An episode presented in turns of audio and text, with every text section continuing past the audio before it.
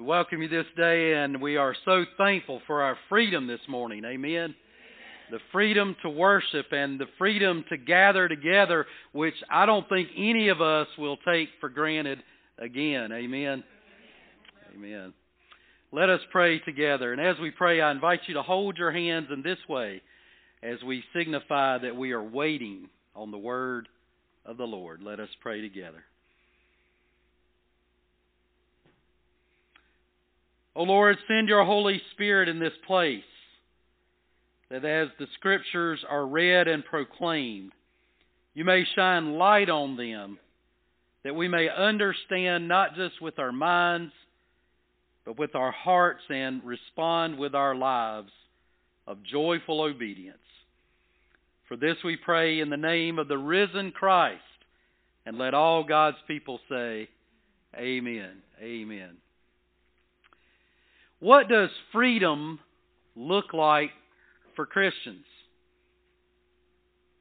Captain Kimball had been away from home and his loving wife on a long, lonely three year journey at sea.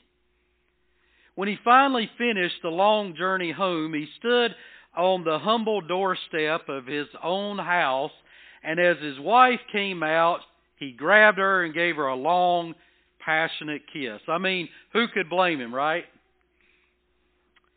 However, Captain Kimball was then sentenced to spend two hours in a pillory, a wooden framework, you know, the kind with holes for your head and hands, where you can be publicly shamed before the whole community for your crime. And what was his convicted crime? Lewd and unseemly behavior. Lewd and unseemly behavior for kissing your wife after a long journey on your own doorstep. Welcome to 17th century New England, the New England colony, a land governed by the Puritans. One of the strangest paradoxes in American history is that these groups of people these European immigrants that came to the land to found a nation whose core value is freedom enacted some of the most repressive and draconian laws inhibiting personal freedom. Beginning in 1630, as many as 20,000 Puritans immigrated to America to gain the freedom to worship God as they chose as a whole, they professed that they loved freedom, and yet they turned around and passed the craziest laws you can imagine. Laws that covered every area of your life, even their family relations. Laws even that governed the way people dressed. Although sometimes in this culture today, we might wish for a few of those. One law forbade the wearing of lace. The length and width of a lady's sleeve was decided by law. Now, listen to what women were expected to wear by law in public an undershirt, and over that, a corset, and over that, a long petticoat, and then over that, a gown or waistcoat, fitted jacket, and skirt. And these skirts had to literally drag the ground because everybody knows that a woman's ankle is a sign of the devil. what a funny definition of freedom. Certainly, very few people today would accept these kinds of restrictions to their personal freedom. But if rules and laws like the ones the Puritans had do not apply to us today as modern Christians in America, what rules and laws do apply to us? What is necessary for salvation? In other words, what does freedom look like for Christians? Now, the ancient Jews were no stranger to restrictive laws, laws that governed everything about your life. In fact, they had over 913 of these laws given to Moses that, that would have even made some of the 17th century Puritans gasp in horror. See, some children today would not survive to adulthood because if a child was stubborn or rebellious, anybody experienced that in your families? Under Jewish law, they could be stoned to death. Wow.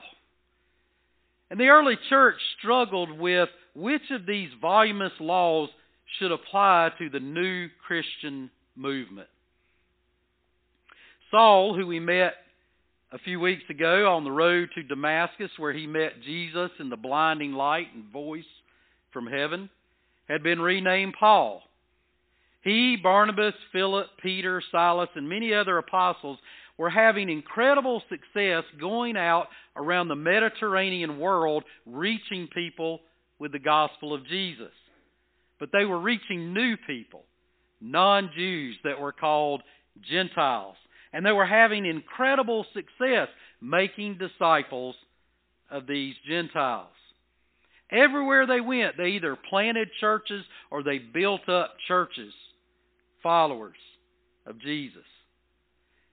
The Gentiles were even receiving the Holy Spirit, which was blowing the minds of the Jews because they all had been raised to believe they were the only chosen people of God.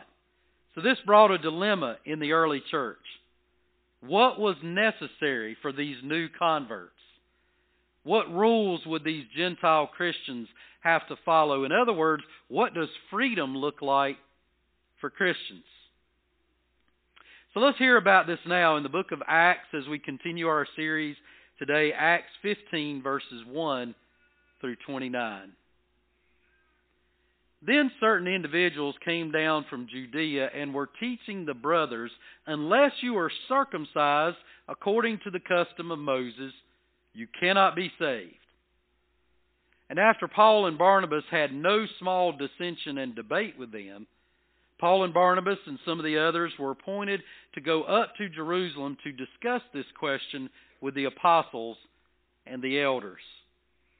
So they were sent on their way by the church, and as they passed through both Phoenicia and Samaria, they reported the conversion of the Gentiles and brought great joy to all the believers.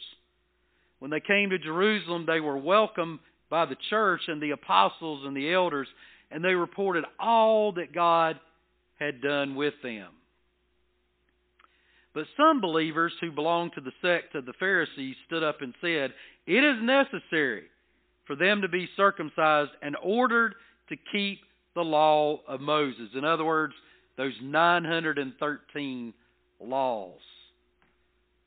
The apostles and the elders met together to consider this matter.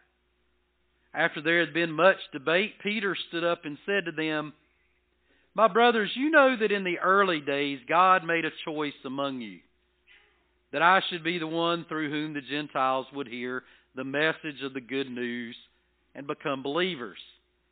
And God, who knows the human heart, testified to them by giving them the Holy Spirit just as He did to us. And in cleansing their hearts by faith, He has made no distinction between them and us. Now, therefore, why are you putting God to the test by placing on the neck of the disciples a yoke that neither our ancestors nor we have been able to bear? On the contrary, we believe, listen to this, we believe that we will be saved through the grace of the Lord Jesus, just as they will. The whole assembly kept silent and listened to Barnabas and Paul as they told of all the signs and wonders that God had done through them among the Gentiles. After they finished speaking, James replied, My brothers, listen to me.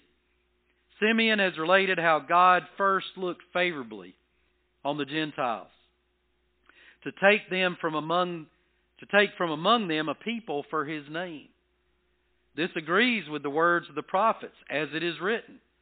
After this I will return, and I will rebuild the dwelling of David, which has fallen from its ruins.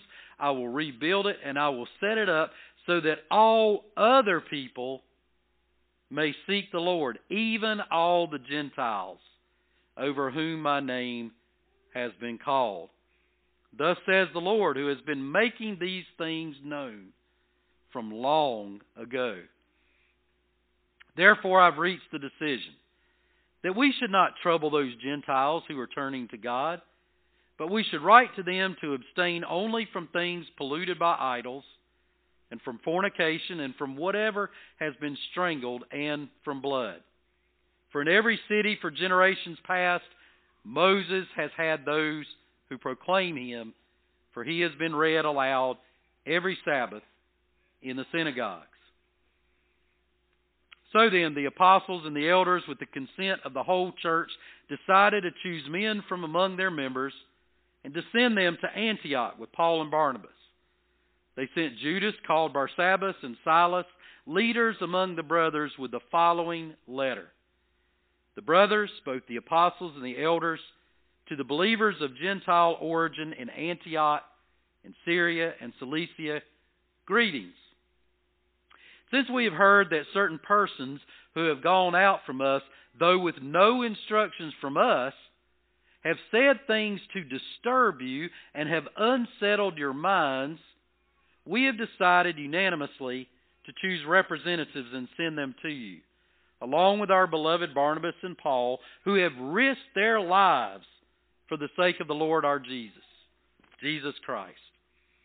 We have therefore sent Judas and Silas, who themselves will tell you the same things by word of mouth. For it has seemed good to the Holy Spirit and to us to impose on you no further burden than these essentials that you abstain from what has been sacrificed to idols, and from blood, and from what is strangled, and from fornication. If you keep yourselves from these, you will do well. Farewell. The Word of God for the people of God. I love how they use the phrase certain individuals in this scripture. Certain individuals that took it upon themselves to go and disturb the minds and hearts of the believers. They were going around the early church saying, Unless you are circumcised, you cannot be saved. Well, what do you know? Gossip and rumors are nothing new in the church. They've been going on from the get go, and that is because the church is made up of broken, flawed, real human beings. These individuals were not authorized to teach by the apostles, so their misinformation had to be corrected. Notice the way the early church digs into this very difficult debate. And they sit down and they're open and honest with each other. What a model for the church. That we literally can talk about anything. We don't have to divide and separate. We can sit down together as mature believers and tackle anything through the power of the Holy Spirit. And they listened with open minds and hearts to the different perspectives, and then prayerfully they discerned together what God was calling the church to do. And what did they decide? They decided that one would not have to become a Jew and therefore get circumcised and follow all those 913 laws of Moses to become a Christian. This is what Jesus had promised in the upper room when he gathered his disciples right before he gave himself for us and for our salvation. He said, There's many other things I need to teach you, but you can't bear it now. But the Spirit of truth will come and will teach you all the things you need to know. That's one of the primary roles of the Holy Spirit still today for us to continue to teach us how to navigate our way in this crazy world and follow Jesus through all the twists and turns that we face. Notice that the church discerns God's will together through the power of the Holy Spirit. And what the early church discerned is very significant. They discerned, as Acts 16:11 says, that we will be saved through the grace of the Lord Jesus. The grace of the Lord Jesus. You see, the economy of salvation is not Judaism plus Jesus equals salvation. No. Jesus equals salvation, period. Amen? It's funny that throughout the 2,000 year history of the church, the Puritans are not the only ones to inhibit personal freedom. Certain individuals, we'll use that phrase, throughout history have sought to add to what the Bible says is necessary for salvation.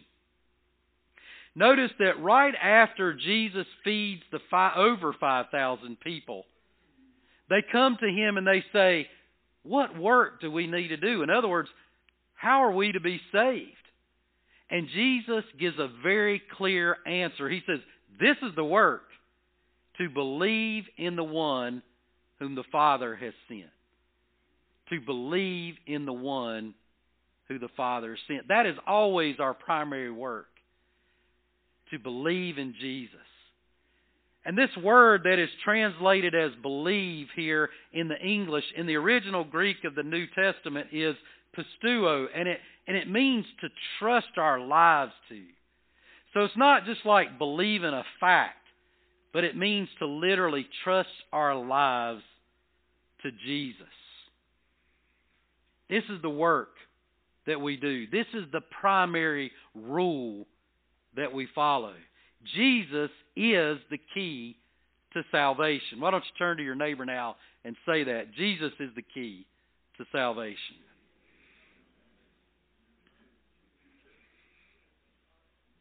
As we walk with Him, He helps us discern our way. He guides us as a body, as the church. Circumcision was the old symbol for the Jews, the outward and visible sign of their inclusion in God's people.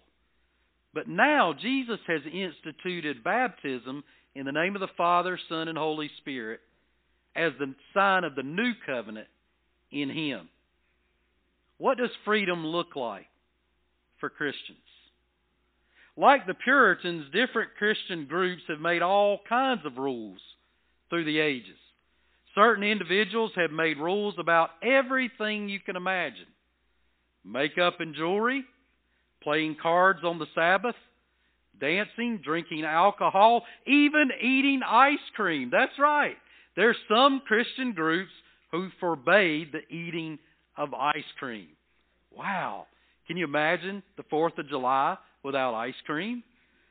But as Paul left the council at Jerusalem and continued his mission to the wider Roman Empire to make disciples of Jesus, he had one singular focus salvation through grace through Jesus Christ. That was it. That was his focus. Listen to what he said about all this later in Galatians 5:1. He said this, "For freedom Christ has set us free. Stand firm therefore and do not submit again to a yoke of slavery. Paul had to write this to the Christians in Galatia because they had a group that were called legalists who were confusing their mind, who were disturbing their soul, who focused more on man made rules than on grace. For freedom, Christ has set us free. But let us be aware of what Paul also said further on in Galatians. He said this For you are called to freedom, brothers and sisters, only do not use your freedom as an opportunity for self indulgence, but through love become servants to one another. For the whole law is summed up in a single commandment you shall love your neighbor as yourself. So if we wonder about what rules still apply to us, Paul's very clear. Love your neighbor as yourself. That sums up the whole of Christian rule. So, what does freedom look like for Christians?